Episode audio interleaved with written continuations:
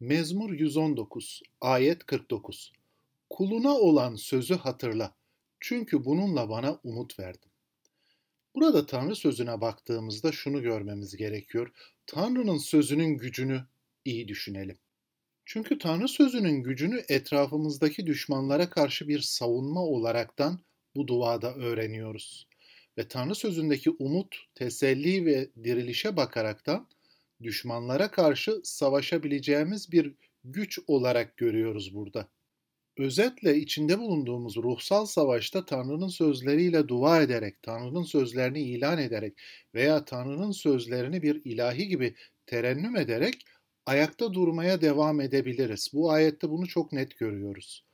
Sıklıkla insanlar Tanrı'ya güven sorunu içinde bocalarlar. Ancak ayet bize burada öyle bir şey söylüyor ki Bak diyor Tanrı'nın bir sözü vardır, vaadi vardır. Bununla umut verir. Tanrı'nın sözlerini unutmadığını ya da vaadini boş, geçersiz kılmadığını Mesih'in aramıza gelmesinden biliyoruz. Böylelikle bizler bu ayeti okurken şunu biliyoruz mezmurcu gibi. Rab sen kuluna böyle söz vermiştin. Şimdi onu yerine getir diye dua edebiliyoruz adeta. Mezmurcu burada yani bu geçici yolculuğunda kendi zayıflığına ya da düşmanların gücüne baksaydı savaşacak gücü olmayacaktı ya da dayanabilecek umudu olmayacaktı. Mezmurcu Tanrı'nın sözüne baktığında Tanrı'nın kutsal antlaşmasına olan sadakatine de bakmış oluyor.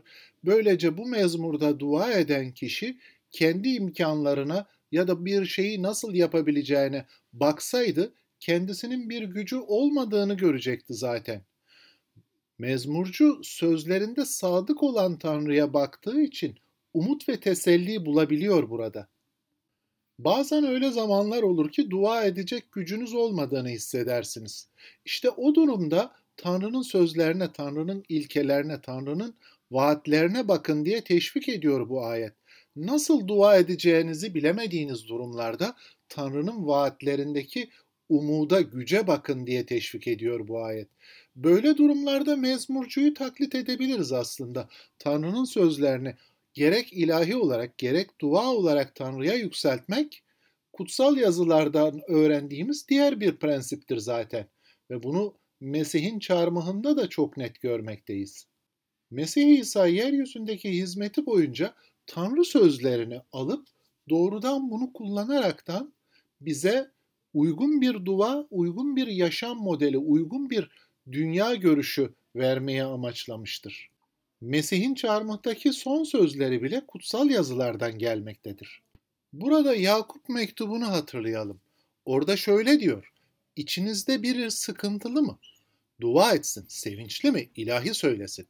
Ya da içinizden biri hasta mı? Kilisenin ihtiyarlarını çağırsın. İmanla edilen dua hastayı iyileştirecek ve hasta günah işlemişse günahları bağışlanacaktır. Burada hastalık olsun ya da sıkıntı olsun ya da ruhsal bir baskı olsun veya ruhsal veya fiziksel bir hastalık olsun fark etmez. Tanrı'nın sözüne bakmak, ilahi söylemek yani mezmurlara alıp veya kutsal yazılara alıp ona bakmak, dua etmek ve aynı zamanda kilisenin paydaşlığını yanımıza alaraktan dua etmemiz, bir arada durmamız öğütleniyor. Böylelikle şunu hatırlatıyor. İmanla edilen dua hastayı iyileştirecek, günahlarının bağışlanmasını sağlayacaktır. Böylece mezmurcunun içinde bulunduğu duruma rağmen umutla bakmayı ya da umudu hatırlamasını nasıl tecrübe ettiğini biraz daha iyi anlıyoruz. Mezmurcu gibi bizler de kutsal yazılara dayandığımızda kutsal ruh bizlere teselli ve umut ile bir yenilenme getirecektir ve içinde bulunduğumuz ruhsal savaşta dilimizi doğru kelimeler için çözüp güçlendirecektir. Tanrı'nın sözünün gücünü deneyimlemek mi istiyorsunuz? O zaman mezmurcuyu taklit edin. Mesih'in yeryüzündeki hizmeti boyunca etrafını saran düşmanlara nasıl Tanrı sözü ile cevap verdiğini hatırlayın diğer yandan.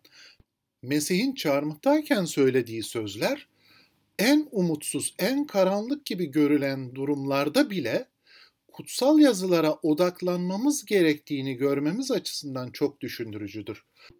Öyleyse bizler bu mezmurda bizlere dua etmeyi öğretmek için konuşan me- mezmurcunun sesinde Mesih'in seslenişini, bütün müjdeyi görerekten dua edelim. Kuluna verdiğin sözü anımsa. Bununla bana umut verdin ya Rab. Sizlere bereket olsun.